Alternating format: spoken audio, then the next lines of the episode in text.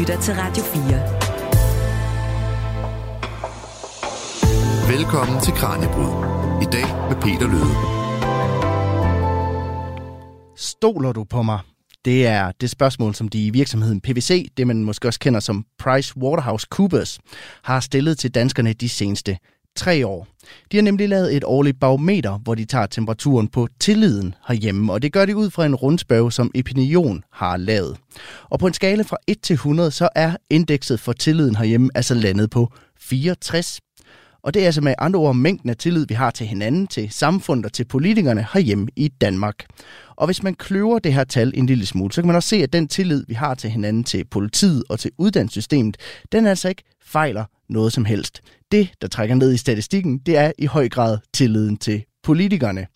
Men hvad er det med den her tillid, og hvorfor er den overhovedet så vigtig? Så vigtig, at vi i Danmark faktisk taler om, at vi har et tillidssamfund. Velkommen til dagens Kranjebrud her på Radio 4. Mit navn er Peter Løde, og i dag der går min gæst og jeg i kødet på, hvor den her enorme tillid egentlig kommer fra. Dagens gæst mener nemlig, at kimen til det her tillidsbånd, vi alle sammen deler, faktisk skal spores helt tilbage til reformationen. Du lytter til Radio 4. Og i studiet kan jeg byde velkommen til dig, Sasha Stopa. Tak. Du er Ph.D. og postdoc i systematisk teologi, som det hedder, på Aarhus Universitet. Og der har du blandt andet forsket i det her tillidsbegreb. Og tillid er jo sådan en, det er sådan en sjov ting, fordi der er jo ikke rigtig nogen, der er i tvivl om, hvad det er, men samtidig så er det enormt svært at sætte ord på, hvad tillid egentlig er for en størrelse. Og det kan være, at vi skal starte med at prøve at, at gøre det, altså for at afgrænse, hvad det er, vi taler om her. Hvordan definerer du tillid? Jamen, jeg vil definere tillid som en spontan følelse, øh, en reaktion, vi har som på andre mennesker eller på samfundsinstitutioner, som giver sig udtryk i forskellige handlinger, øhm, og som så også, og det er der, det bliver centralt og vigtigt, øh, bliver formet af forskellige kulturelle forestillinger, vi mm. har. Øh, det er jo sådan, at der findes en ekstremt stor mængde litteratur om tillid, og det gør der inden for, for en lang række forskellige fagligheder. Tillid er virkelig sådan et hot topic inden for øh, samfundsvidenskaberne, men også inden for psykologi, øh, inden for adfærdsvidenskab øh, og, og og, og så videre og så videre. Så der findes en, en meget, meget stor øh, litteratur om tillid. Øhm, og der kan man sige, at øh, der er der ligesom, altså så tillid bliver defineret på utrolig mange forskellige måder. Mm. Øhm, helt ned til, at tillid øh, producerer øh, et bestemt hormon, som gør os glade, og, øh, og tillid er en bestemt følelse, eller tillid kan være en bestemt moralsk øh, attitude, vi har over for verden.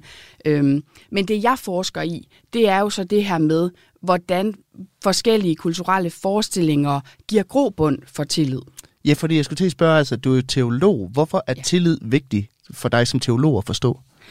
Altså, øh, man kan sige det sådan, nu arbejder jeg med, med Martin Luthers teologi, sådan helt oprindeligt var det ligesom mm. det, jeg, jeg er forsket i. Og der er tillid simpelthen kodeordet øh, i hele den vending, der sker med reformationen. Fordi at øh, tro, som vi jo, hvis vi tænker på teologi, så vil vi nok tænke, det har noget med tro at gøre. Og tro er altså for Martin Luther simpelthen tillid til Gud. Øhm, så, det, så man kan sige, at det er meget, meget naturligt for en teolog at arbejde med tillid. Men det, jeg så interesserer mig for, det er jo mere, hvordan de her teologiske forestillinger om tillid til Gud øh, giver sig udtryk i den måde, vi forestiller os samfundet på. Altså jeg mener simpelthen, vi, at hvis vi går tilbage i tiden, så har mennesker jo lært, hvordan de skal forestille sig deres social, sociale eksistens gennem, til, eller gennem teologien. Så det har været teologiske forestillinger om Gud øh, og om de autoriteter, som Gud nu har indsat her på jorden, som har formet den måde, mennesker har forholdt sig til forskellige autoriteter på. For eksempel deres far og mor, eller deres øh, herre i huset, øh, eller deres præst, øh, deres lærer, og så selvfølgelig også deres konge. Ja, og man deler det, det her tillidsbegreb lidt op i, to, i flere forskellige former for tillid. Der er det, der hedder institutionel tillid, og så er der social tillid. Hvor ligger skældet der? Ja, altså vi har jo det, der hedder den sociale tillid, som er den tillid, vi har til hinanden. Mm. Øhm, og der ligger vi utrolig højt i Danmark. Øhm, og så har vi jo så det, vi kalder den institutionelle tillid, det vil sige den tillid, vi har til samfundsinstitutioner, den tillid, vi har til skat for eksempel, eller til folkeskolen, eller til regeringen. Øhm, og der er det jo så, som du nævnte i indledningen, at vi kan se, at tilliden til politikerne er faldende, mens at den øvrige institutionelle tillid stadig er utrolig høj øh, i Danmark. Og også lidt ofte mod bedre vidne. Fordi det er også noget, der er i tillid, mm. at øh, tillid baserer sig jo på erfaring. Altså vi har vi er vokset op med erfaringen af, at vi kan stole på samfundsinstitutionerne. Det er der jo utrolig mange andre lande, hvor man ikke kan. Øh, men vi har en erfaring med, at jeg kan godt stole på, at skattevæsenet ikke snyder mig. Men så kræver tilliden også et lille trospring, kunne man kalde det. Det ville teologen jo nok kalde det, med, hvis vi tænker med kirkegård. Et faith. Ja. ja, nemlig. Fordi vi skal lige, der er også lidt noget overnaturligt i vores tillid. Fordi på trods af, at for eksempel skat jo havde nogle voldsomme udfordringer, og også der var nogle, øh, virkelig nogle kriser, øh, så giver det sig ikke rigtig udslag i vores tillid til skat. Altså vi har sådan, sådan nærmest stadig øh, overnaturlig tillid til skat, på trods af kriserne. Og det siger noget om, hvor dybt indlejret de her kulturelle forestillinger er i os. Øhm, og det siger også noget om, at tillid altid er forbundet med risiko. Ja, fordi at jeg tænker også det her med, at der er forskel på at have tillid og så at være naiv. Ja, det er jo det. Øhm, og vi kender det jo, hvis vi skal tage et rigtig godt øh, eksempel fra det nære liv, mm. så kunne vi jo tage i parforholdet. Der kender vi jo godt det her med at have tillid til hinanden, øhm, og at det faktisk også er nødvendigt at have tillid, hvis man overhovedet skal kunne holde ud og være i relationen.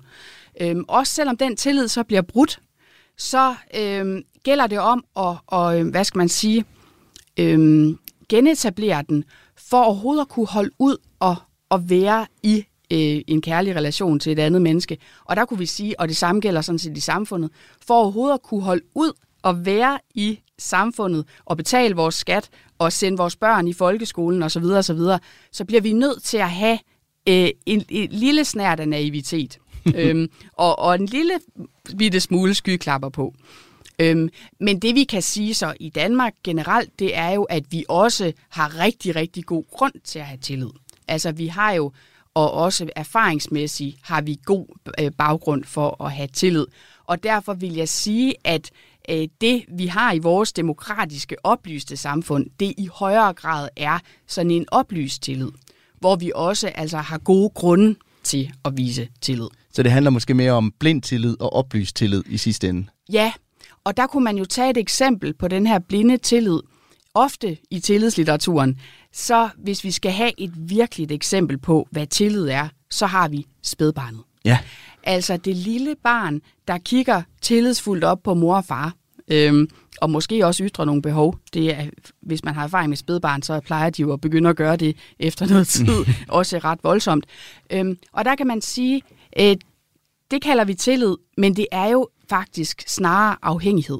Ja. Og det er jo lige præcis der, hvor tilliden går over i noget andet, øh, i afhængighed. Og det kan man sige, det er jo ikke så øh, langt fra, hvad der gør sig gældende, hvis man elsker i et parforhold, og også hvis man er en del af et samfund. Øhm, at man jo også er afhængig. Ja. Øhm, og der er det jo hele tiden en afvejning af, øh, altså hvad skal man sige, hvor frivillig er den tillid, jeg viser øh, til samfundet? Hvad er egentlig min mulighed for at have begrænset tillid og reflektere over min tillid? Og i hvor høj grad gavner det mig overhovedet at begynde at reflektere alt for meget over, i hvor høj grad det kan betale sig at betale min skat? Øhm, så det er hele tiden den der øh, vekselvirkning mellem øh, afhængighed og så en refleksion og så reflekteret tillid, øh, man viser. Og så selvfølgelig også, hvilken mulighed har jeg overhovedet for at lave, for at lave sanktioner? Jeg har jo mm. ikke mulighed for ikke at betale min skat. Nej. Øh, altså jo, det er der måske nogen, hvis man virkelig øh, kan er højt på strå, så kan man sikkert finde nogle smuthuller og så videre. Men også helt almindelige mennesker, vi kan jo ikke rigtig undslå os fra det her. Nej. Øh, og der kan, der, så, så det at have tillid til skat, det er jo også lidt en, en beskyttelsesmekanisme. Øh, det kan også godt fungere lidt som sådan øh, øh, noget, der gør, at vi overhovedet kan holde ud og skulle være del af, af et samfund. Og nu, øh, nu bad jeg dig om at prøve at definere tillid, og der nævnte du, at det var en spontan følelse, men det ja. lyder også til, at det er noget, der er kulturelt formet som fænomen. Altså, ja. Det er jo er det. det begge ting på samme tid? Jamen, det er jo fordi, vi jo er biologiske væsener. Og man kan sige, som biologiske væsener har vi jo en måde at respondere på verden på øh, med nogle bestemte følelser, Øh, og der er tillid jo en af de, øh, hvad skal man sige, følelser, vi responderer på verden på. Ikke en af de helt primære følelser, som jo er for eksempel frygt eller øh, glæde, men en, en reflekteret øh, følelse, øh, hvormed vi responderer på verden. Øh, og det er vi simpelthen biologisk kodet til, fordi det jo lige præcis fungerer som smørelse. Mm. Altså tillid er jo smørelse i sociale relationer. Øhm, tillid er det, der gør, at, at man kan få den sociale verden til at fungere på en rigtig, rigtig effektiv måde. Øh, det tror jeg også, vi kommer tilbage til lidt senere. Øhm, men altså, det, så, så i den forstand øhm, er det rigtig godt for os som biologiske væsener, at vi kan øh, vise tillid. Øhm, mm. Og så er spørgsmålet så, om den sociale omverden fordrer den umiddelbare øh, tillidsrespons, vi har biologisk set, eller om den hæmmer. Øh, det, det kan, der kan jo også sagtens være kultur, hvor tilliden øh, ikke har gode vækstmuligheder. Ja, og nu du nævner det her med tilliden, så har de fleste jo nok hørt Danmark omtalt som et, et tillidssamfund, eller et tillidskultur. Øh, ja. Altså, hvad ligger der konkret i det? Jamen, hvis man skal tage det allerbedste eksempel på den her tillidskultur, så er det jo øh, det forfærdelige, som, er, som virkelig er noget, udlandet er i oprør over, at vi faktisk øh, lærer vores små børn sove ude på, på gaden, uden overhovedet at holde opsyn med dem. Så du kan have de her øh, sådan nogle særlige caféer, hvor, hvor mødergrupper er velkomne, hvor der udenfor står rækkevis af babyer til fri afhentning øh, for, for fremmede, ikke?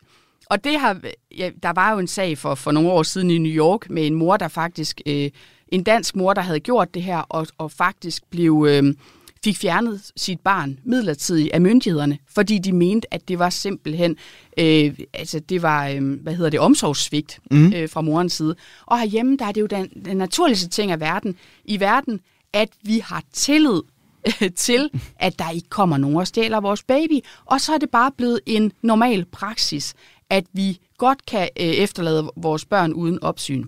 Et andet eksempel er jo øh, de her vejboder, vi har, og vi ser det jo eksplodere lige nu øh, i ja. de store byer. Og, og ofte bliver, det kaldes jo også tillidsloppemarked nogle steder, ikke?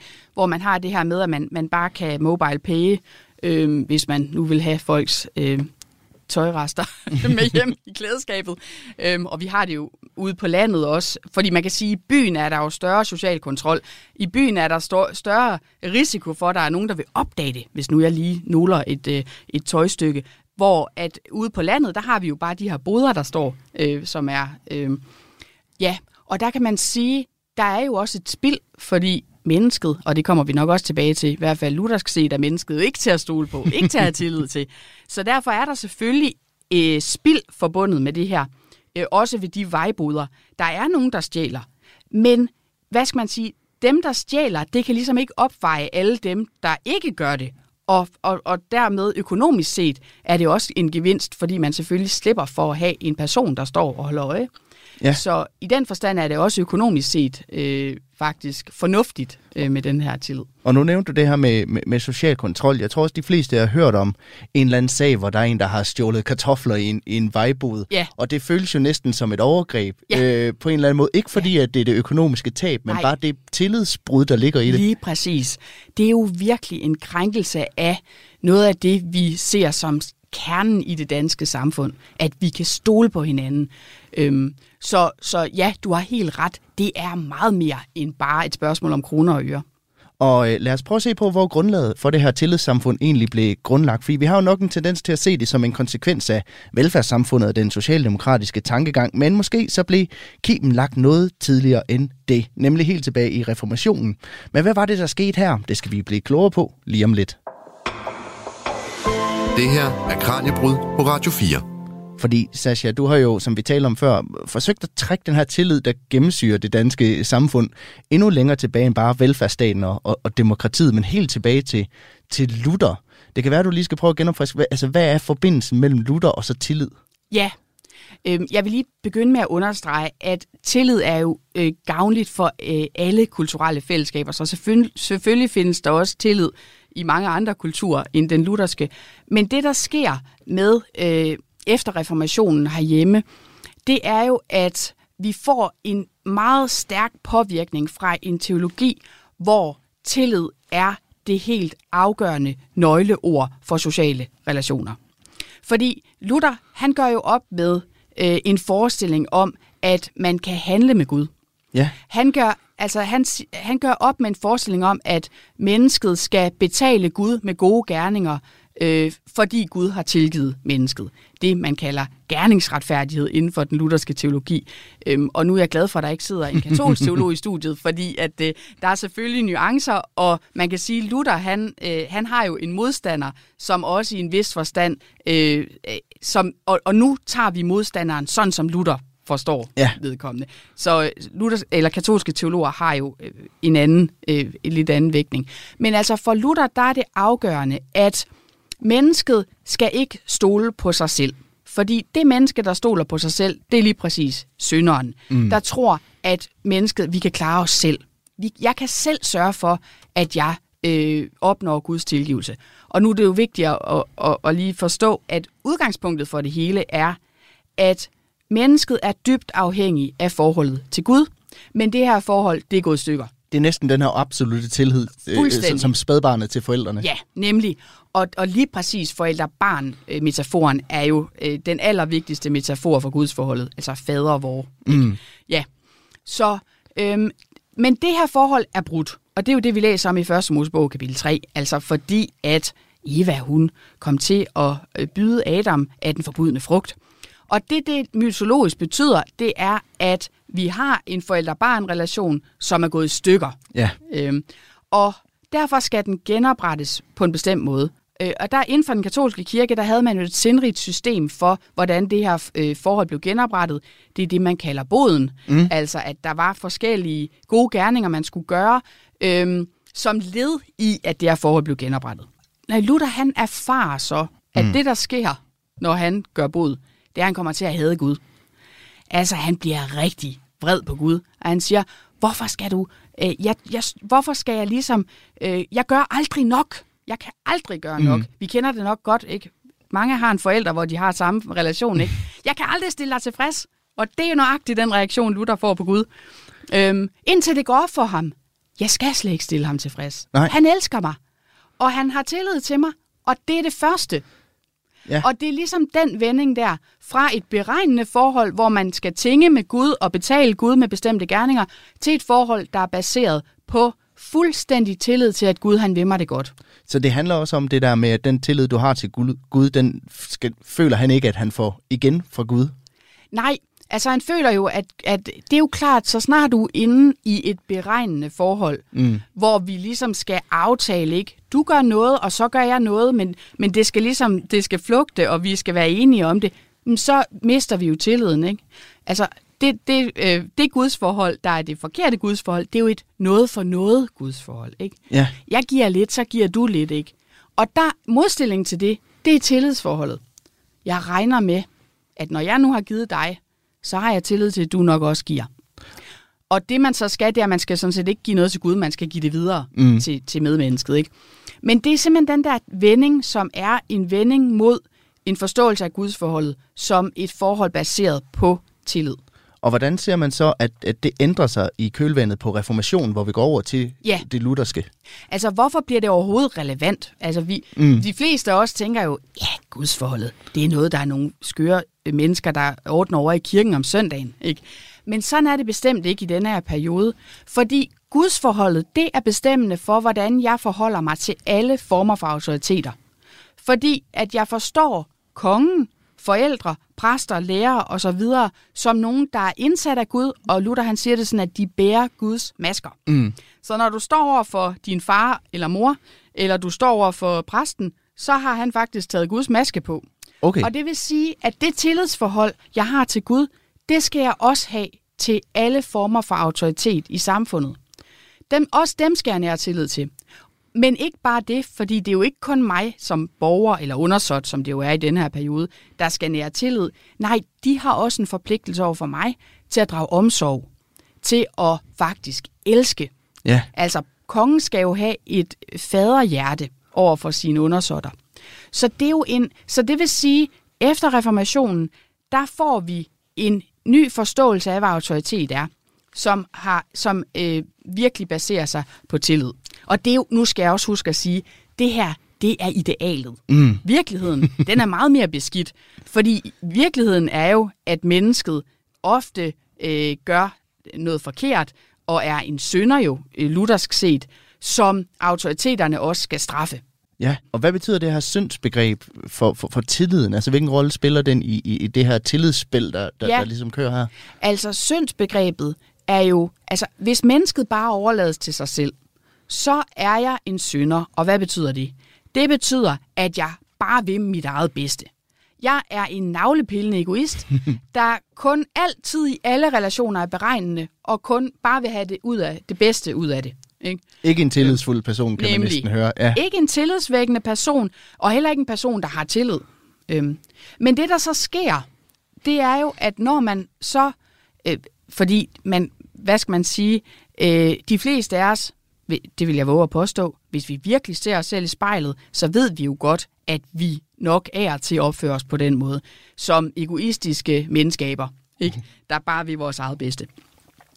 Men det, der så sker inden for øh, kirken og kristendommen, og vi skal huske på, vi er altså i en periode her, hvor alle er kristne. Og spørgsmålet om, hvad, hvad må Gud vil med mig, det er altså det afgørende spørgsmål for folk i den her periode. Det har vi svært ved at forestille os i dag, men det var det altså dengang. Mm. Hvis vi går bare 100 år tilbage i tiden, så er spørgsmålet jo om, må Gud vil mig det godt?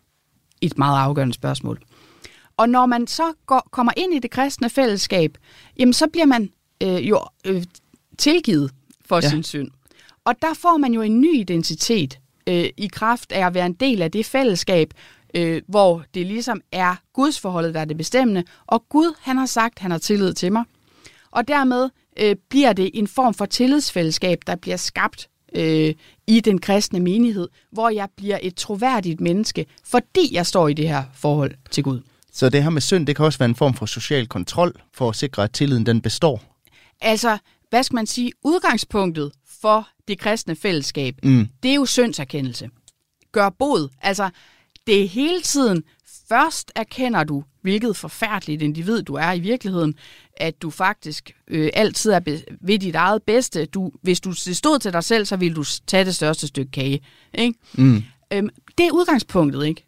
Og hvis nu det er et fælles udgangspunkt, vi har alle sammen, jamen så, og det er det, der ligesom sikrer den absolute lighed, og på det punkt, der er kongen altså ikke mere værd end mig. Kongen er også en synder, så der sker jo også en, en nivellering i forhold til samfundshierarkierne her. Øhm, så bliver det, så er du jo prisgivet de sociale relationer, og så bliver tillidsforholdet, det bliver en gave, du har fået, på trods af den, du i virkeligheden er. ikke. Og det er en meget, meget stærk motor for et socialt fællesskab, vil, jeg våge på at stå. Men der sker jo også noget andet efter øh, reformationen. Og det er, at vi får en sammensmeltning af den kirkelige og den værtslige magt. Ja, hvad betyder det? Fordi så skal vi til at tillid til, til kongen lige pludselig. Ja, hvor før der havde vi jo, altså der havde vi jo også kongen, men vi havde jo så også en modmagt i paven. Øhm, så får vi nu det, det, der sker, og det er faktisk en kirkehistorie, der hedder Per, per Ingesmann, har ligefrem sagt, at kirken forsvinder i den her periode. Fordi kirken bliver simpelthen slugt af staten.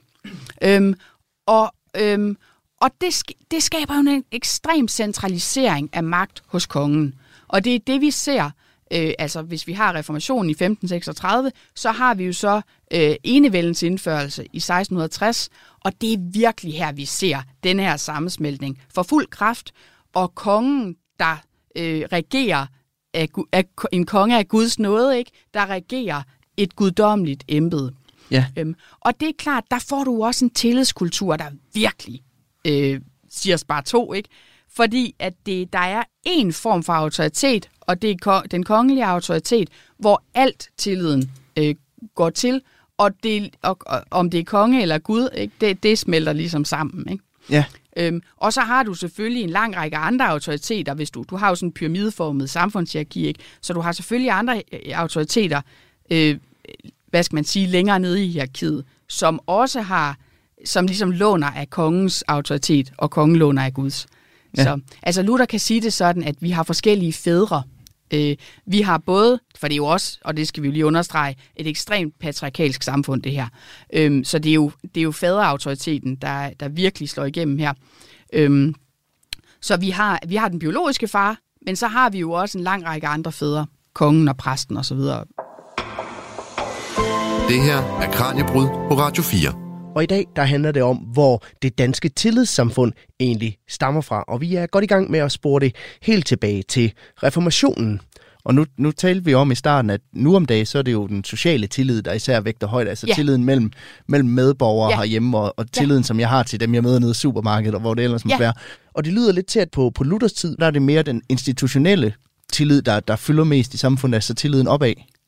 Ja, altså jeg mener jo, der er forskellige forestillinger inden for den lutherske teologi, som gør forskellige ting. Øhm, Mm. Og man kan sige, en forestilling, det er den her forestilling med autoritetsforholdet som et tillidsforhold. Og det er helt sikkert den institutionelle tillid, der øh, virkelig får et boost her. Ikke?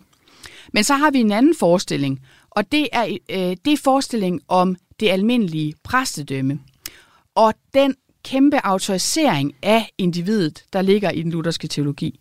Fordi, øh, og det har vi ikke været inde på endnu, men i den lutherske teologi er det helt centralt, at du er selv ansvarlig for dit gudsforhold.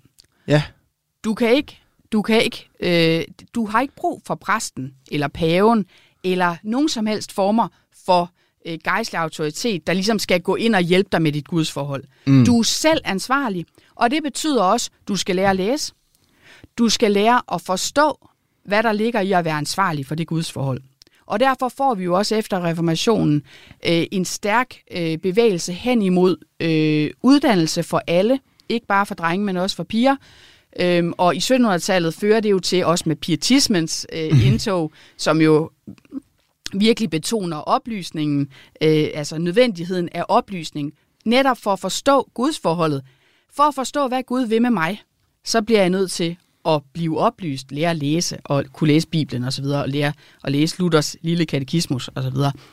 Øhm, og det, det, det er jo en ekstremt stærk autorisering af individet. ja, Og Luther han siger jo også sådan, og det er så en anden side af det, at malkepigen, hun tjener Gud lige så godt som munken. okay. Og for malkepigen har det altså været rimelig revolutionerende. Fordi hun har selvfølgelig set op til de her gejstlige autoriteter, og lige pludselig får hun at vide, okay, med mit daglige arbejde, der tjener jeg faktisk Gud øh, lige så godt. Og hvad betyder det for tilliden? Jamen det betyder jo enormt meget for individets tillid til sig selv, selvtilliden. øh, at jeg faktisk, øh, Gud har faktisk bemyndiget mig til selv at stå i, i forhold til ham. Og jeg har ikke brug for, øh, hvad skal man sige, en eller anden over øh, gejstlig autoritet, der, varetager det for mig. Og det betyder jo faktisk også for, for Luther, at man har lov ikke at ad- adlyde mm. autoriteter. Ja, Øhm, altså, og især de gejstlige autoriteter. Det er klart, det har Luther jo selv brug for, fordi han jo ikke adlyder. Øhm, så han har også brug for at legitimere sit eget brud med kirken. Øhm, men det er klart, der bliver jo skabt et frirum til ikke at adlyde autoriteter. Og, og hvornår må du så undgå adlyde? Ja, du må ikke und, du, du, må, du kan ikke undslå dig at betale din skat, altså i moderne vel. Du kan, ikke, du kan ikke undslå dig at være en del af samfundet, men hvis de går ind og piller ved dit gudsforhold, Ja. så har du lov at gøre oprør. Og, så, og der sker jo også, hvad kan man sige, i hvert fald ikke et oprør, men et opgør, fordi i 1800-tallet, der kommer der den her demokratiseringsproces, Ja. som jo også kommer som en del af, af den her oplysning af, af befolkningen. Ja. Øh, og der overgiver kongen jo magten til folket. Altså, hvad stiller det så af nye krav til den her tillid? Det er et rigtig godt spørgsmål, fordi det er klart, hvis vi går tilbage før øh, demokratiseringen, øh, som jo kommer der i, i midten af 1800-tallet, så har vi et samfund, som, og, og her vil jeg så øh, tage Grundtvig med ind, fordi at, øh, og Grundtvig var jo helt afgørende i denne her periode, og altså den mest indflydelsesrige teolog, og nu sidder Kierkegaard surmuler over hjørnet, men Grundtvig var den toneangivende teolog øh, i det øh, 19. århundrede. Og Grundtvig han siger, og han siger det meget, meget præcist, at demokratiseringen truer den tillidskultur, der hersker under enevælden. Og det er en tillidskultur, hvor øh, børn, øh, befolkningen er som børn, og kongen er øh, faren. Ja, Så det her far-barn eller forældre-barn øh, forhold, som var hele basis for øh, den autoritetsforestilling, der ligger i enevælden, skal ændres med demokratiseringsprocessen. Og Grundtvig han advarer jo meget mod demokratisering og siger, demokratisering er farlig, fordi det truer lige præcis tillidskulturen og sammenhængskraften. Noget andet, vi skal, måske skal have med her, det er, hvorfor kommer der overhovedet det her ønske fra befolkningens mm. side om magt og indflydelse? Jamen, det er jo et udslag af øh, uddannelse. Ja. Det er jo fordi, at man igennem 1700-tallet får etableret et, et fungerende skolesystem. Og når folk lærer at læse og lærer at reflektere øh, over, deres, øh, over deres eget liv og deres mulighed for medindflydelse, selvfølgelig på et helt andet niveau, end vi har i dag. Mm. Fordi det er klart, det er stadig et meget autoritært samfund, vi har her. Men så ønsker de jo også at have indflydelse. Og det ser vi jo øvrigt over hele Europa i den her periode, ikke? at bønderne, øh, som jo var udgjorde langt, langt størstedelen af befolkningen, de ønsker at få indflydelse. Og det skræmmer virkelig dem, der øh, øh, de lærte, eller hvad skal man sige, dem, der er øh, godt uddannet som Grundtvig, og, øh, og fordi at øh, han ser lige præcis det her med, øh, og nu tager jeg bare Grundtvig som repræsentant for en generel mm. tendens mm. her, han ser lige præcis, at det er meget, meget farligt, hvis folk, der ikke har den rette uddannelse, får magt. Og hvad, hvordan ser tillidsforholdet så ud efter øh, den her demokratiseringsproces? Hvem er det lige pludselig, man skal til at tillid til, i stedet for at have blind tillid til kongen? Så skal man jo rette den her tillid et andet sted hen. Ja, lige præcis. Og der skal du have tillid til dem, der ligner dig selv. Og det kan være meget, meget vanskeligt, fordi vi jo lige præcis godt ved, hvordan vi selv er. Vi ved jo godt, når vi kigger os i spejlet, som sagt tidligere, at vi nok er primært er drevet af øh, egen interesse, øh, og at vi ligesom kulturelt skal formes til at ville noget andet end bare vores eget bedste. Og det er klart, at når man pludselig får en situation, ej, nu siger jeg pludselig, men det er jo ikke noget, der sker pludseligt, fordi det er selvfølgelig en lang proces. Fordi det første, vi får, den første form for stemmeret, vi får i 1849, er jo ikke fuld stemmeret. Der er jo rigtig, rigtig mange, der ikke får lov at være en del af demokratiet, blandt andet øh, kvinder. Øhm, og det er jo selvfølgelig øhm, også tegn på, at man har store dele af befolkningen, som man simpelthen ikke mener er i stand til at påtage sig det her ansvar med ikke bare at vælge, men, det er, men når du har ret til at vælge, har du også ret til at blive valgt. Mm. Øhm, og der, Så man har ikke tillid til dem simpelthen? Man har, der er store, store dele af befolkningen, man ikke har tillid til. Fordi de simpelthen betragtes som, øh, ja, øh, hvad lavere stående, hvad angår øh, evnen til at reflektere. Øhm, og så, så, men, men det, der så sker, det er jo, og det grund, vi ser meget, meget tydeligt, det er, hvis befolkningen skal have indflydelse, og lige, lige frem skal kunne være autoriteter, så skal de også uddannes. Ja. Og der får vi jo øh, hele højskolebevægelsen, men jo også hele efterskolebevægelsen begynder jo også her. Øhm, og så får vi jo de folkelige bevægelser som også giver et enormt boost, når det kommer til øh, viden og, og uddannelse. Øhm, og det er jo noget af det, jeg vil sige, er helt afgørende for, om vi kan have tillid til hinanden. Det er jo, at vi har fået et vist uddannelsesniveau. For, fordi hvad er det, der sker i uddannelsen? Det er jo lige præcis, at vi bliver indprintet de samme kulturelle forestillinger. Ja. Så vi kan stole på, jeg kan stole på, at du nok har gået i en skole, der mindede meget om den, jeg gik i. Og du har nok lært, hvordan... Øh, du har for eksempel lært nogle idealer om demokrati og medborgerskab osv., som, som jeg også har lært. Og det er jo lige præcis det, der skaber social sammenhængskraft. Så for at, vi, at bønder og almindelige mennesker, og endda kvinder efterhånden, kan få lov at få indflydelse i samfundet, så skal vi altså være sikre på, at de har et vist niveau, at de ikke bare er en eller anden uddannet håb. Og øh, nu vi er ved det her med, med demokratiet, så tænker jeg, at vi skal se lidt nærmere på den institutionelle tillid. Vi skal nemlig tale lidt om den famøse politikerlede. Du lytter til Radio 4. For en ting er jo, om vi stoler på hinanden. Noget andet er, om vi stoler på dem, der bestemmer over os. For en stemme i stemmeboksen er jo egentlig bare en tillidserklæring fra vælgernes side. En tro på, at den, der får vores kryds, også vil kæmpe for vores hensyn og interesser. Men kan vi faktisk stole på, at politikerne gør det, vi ønsker? Min kollega har ringet til en politisk ekspert og spurgt, hvordan det står til med den politiske tillid. Sigge Winter Nielsen er Ph.D. i statskundskab og direktør for den nye etablerede tænketank Institut for Vilde Problemer.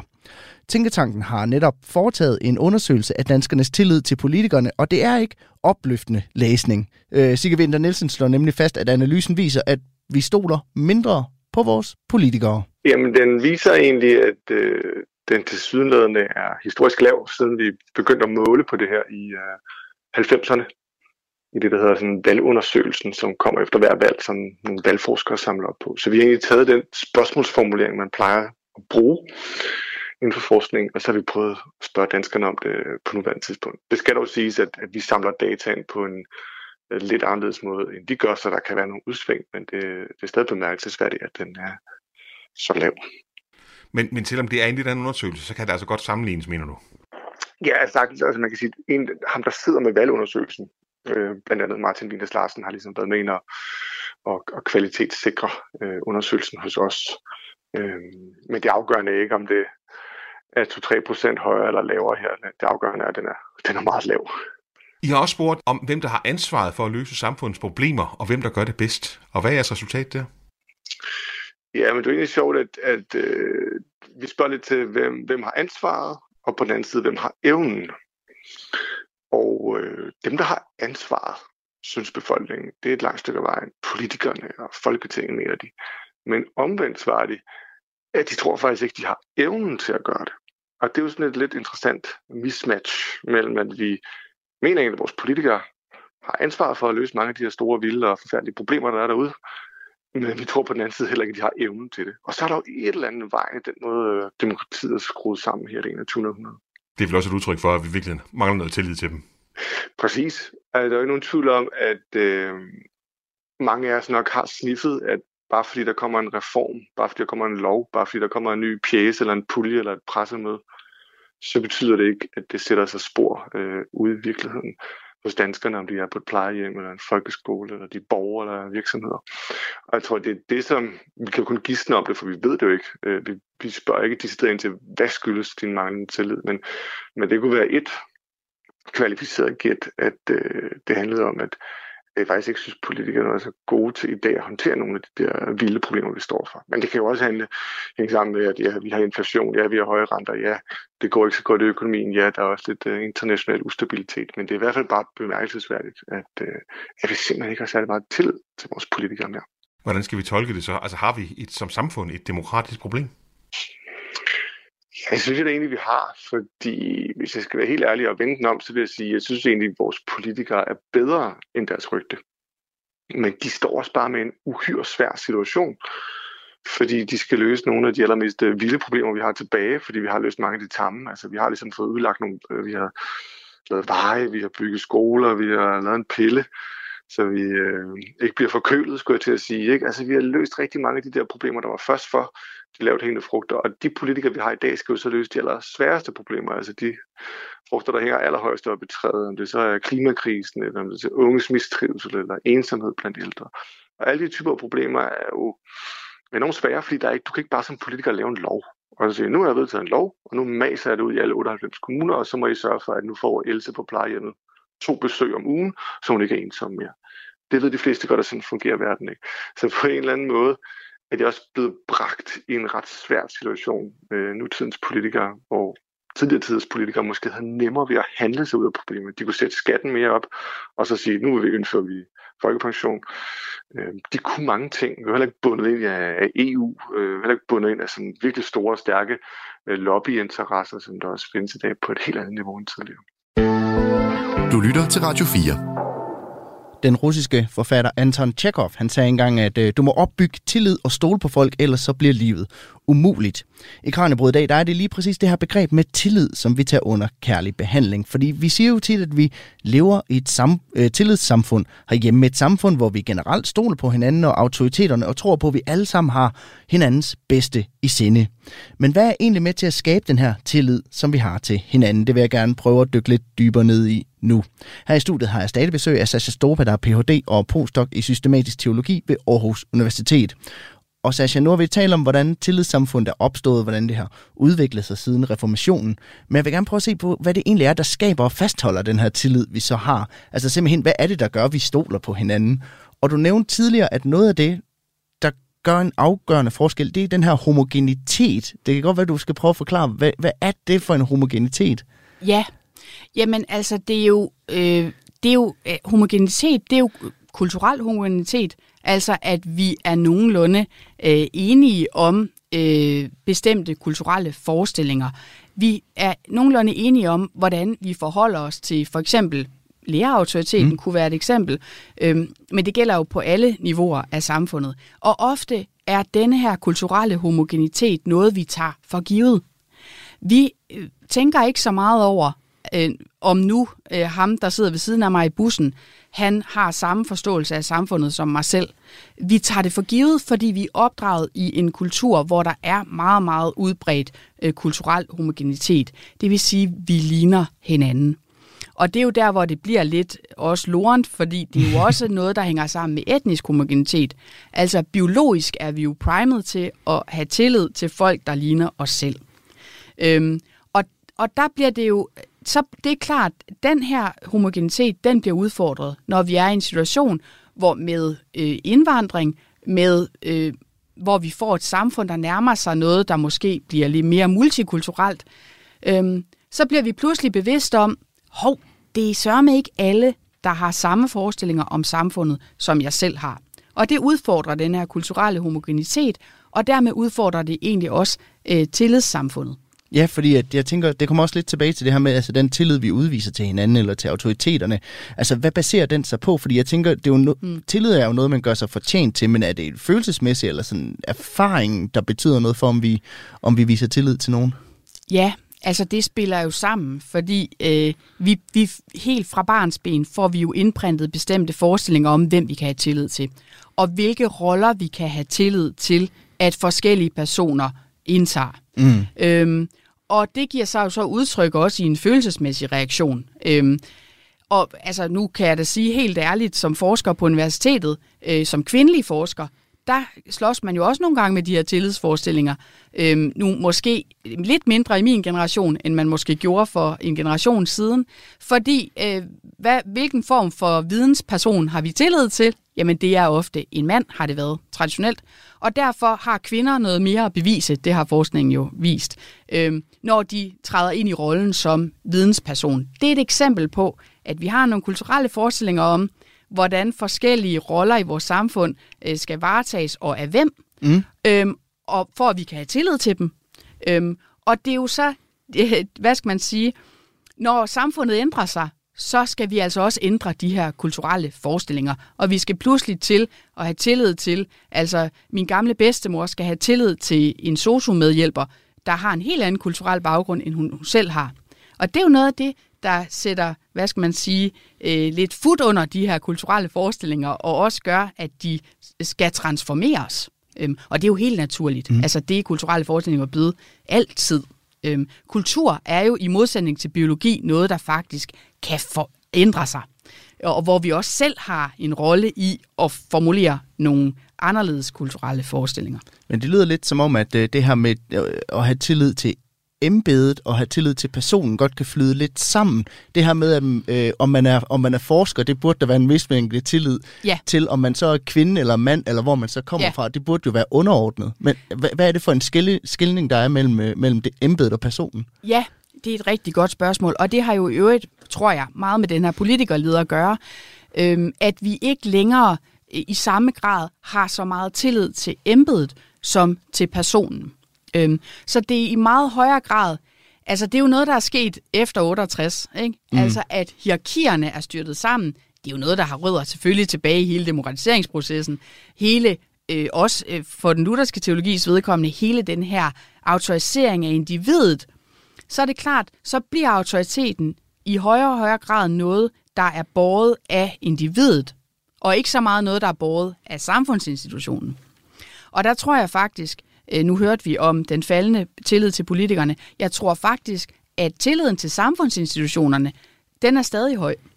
Men det er tilliden til politikerne, som i højere grad er personer, og ikke så meget øh, bærer nogle, eller varetager nogle embeder, som knytter sig til institutionen. Mm. Og når vi ligesom har det der skred, hvor min autoritet øh, ikke så meget kommer af, at jeg faktisk har varetaget et embede, og jeg har en institution i ryggen, som garanterer, øh, at I kan have tillid til mig, men i højere grad er noget, jeg selv skal skabe i kraft af min personlige integritet. Øh, det, kan, det udfordrer jo virkelig tilliden. Og det ser vi jo. Altså, hvad skal man sige? Det er ligesom, det er et resultat af opgøret med, med det hierarkiske samfund, som jo i høj, virkelig er noget, vi skal lovprise, mener jeg.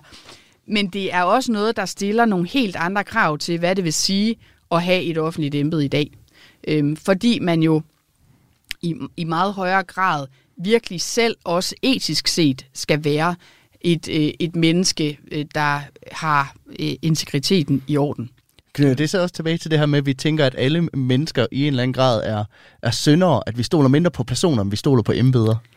Det tror jeg helt sikkert, øh, altså, for, hvad skal man sige, og det er jo baseret på erfaring, øh, det her syndsbegreb, ikke?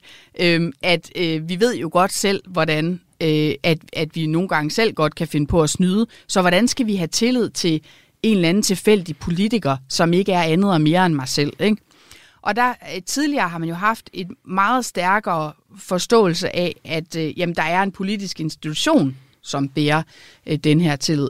Hvor i dag, det ser vi jo også, altså politikere kæmpe med at forsvare deres, øh, hvad skal man sige, at de sørger er ordentlige mennesker, ikke?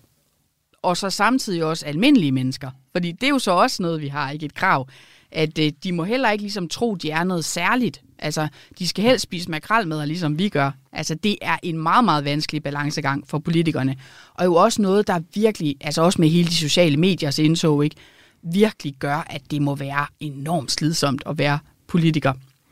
Men jeg tror, en anden side af det, hvis vi skal tale mm. lidt mere om det her med, øhm, med politikerleden, det er faktisk også, og det er en mere positiv fortolkning af det, at vi i langt højere grad i dag er i stand til kritisk at reflektere.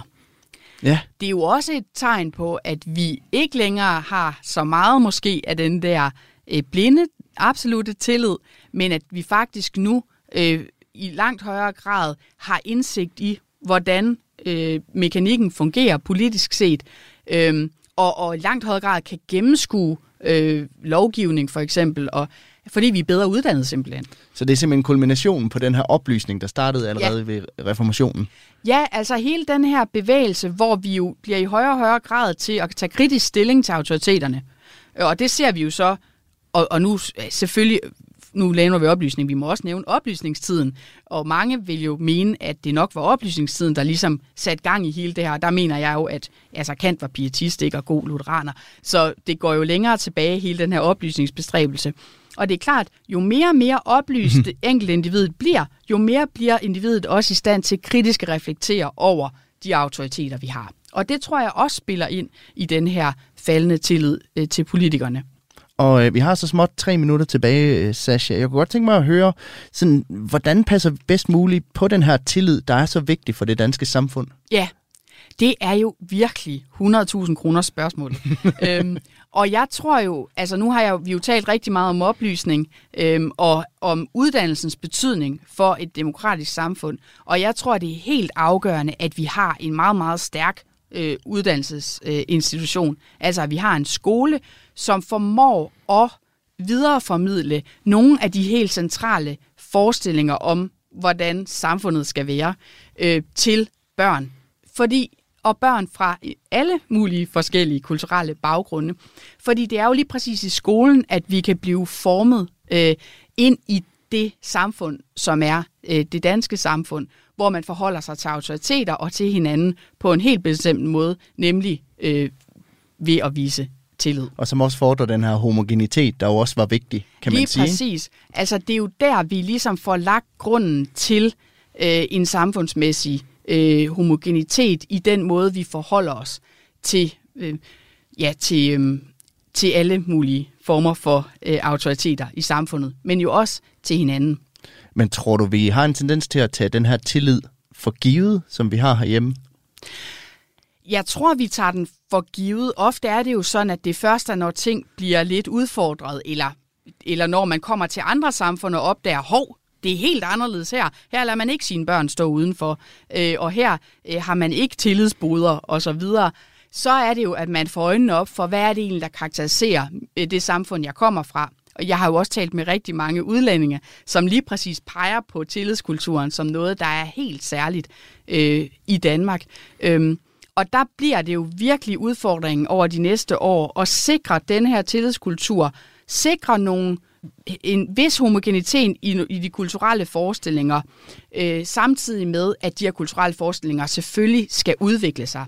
Og der er det altså vigtigt at understrege for mig, at i dag har vi jo et sekulært samfund, og de her kulturelle forestillinger er jo i dag sekulære forestillinger om, hvordan jeg forholder mig øh, til øh, for eksempel regeringen, eller skat, eller folkeskolen, eller til mine medmennesker. Det er jo ikke sådan, at vi alle sammen skal blive lutheranere, eller et eller andet. vel? Altså, det er jo ligesom historisk, vi kan se indflydelsen fra den lutherske teologi, øhm, og i dag er vi et andet sted, hvor vi jo i det 20. århundrede har haft andre ideologiske øh, påvirkninger. Sasha Stopa, det, øh, det blev simpelthen alt, hvad vi når i dag. Tusind tak, fordi du havde lyst til at komme forbi. Selv tak, det var en fornøjelse. Det var altså Sasha Stopa, der er Ph.D. og postdoc ved Aarhus Universitet i systematisk teologi. Du lytter til Kranjebrud på Radio 4.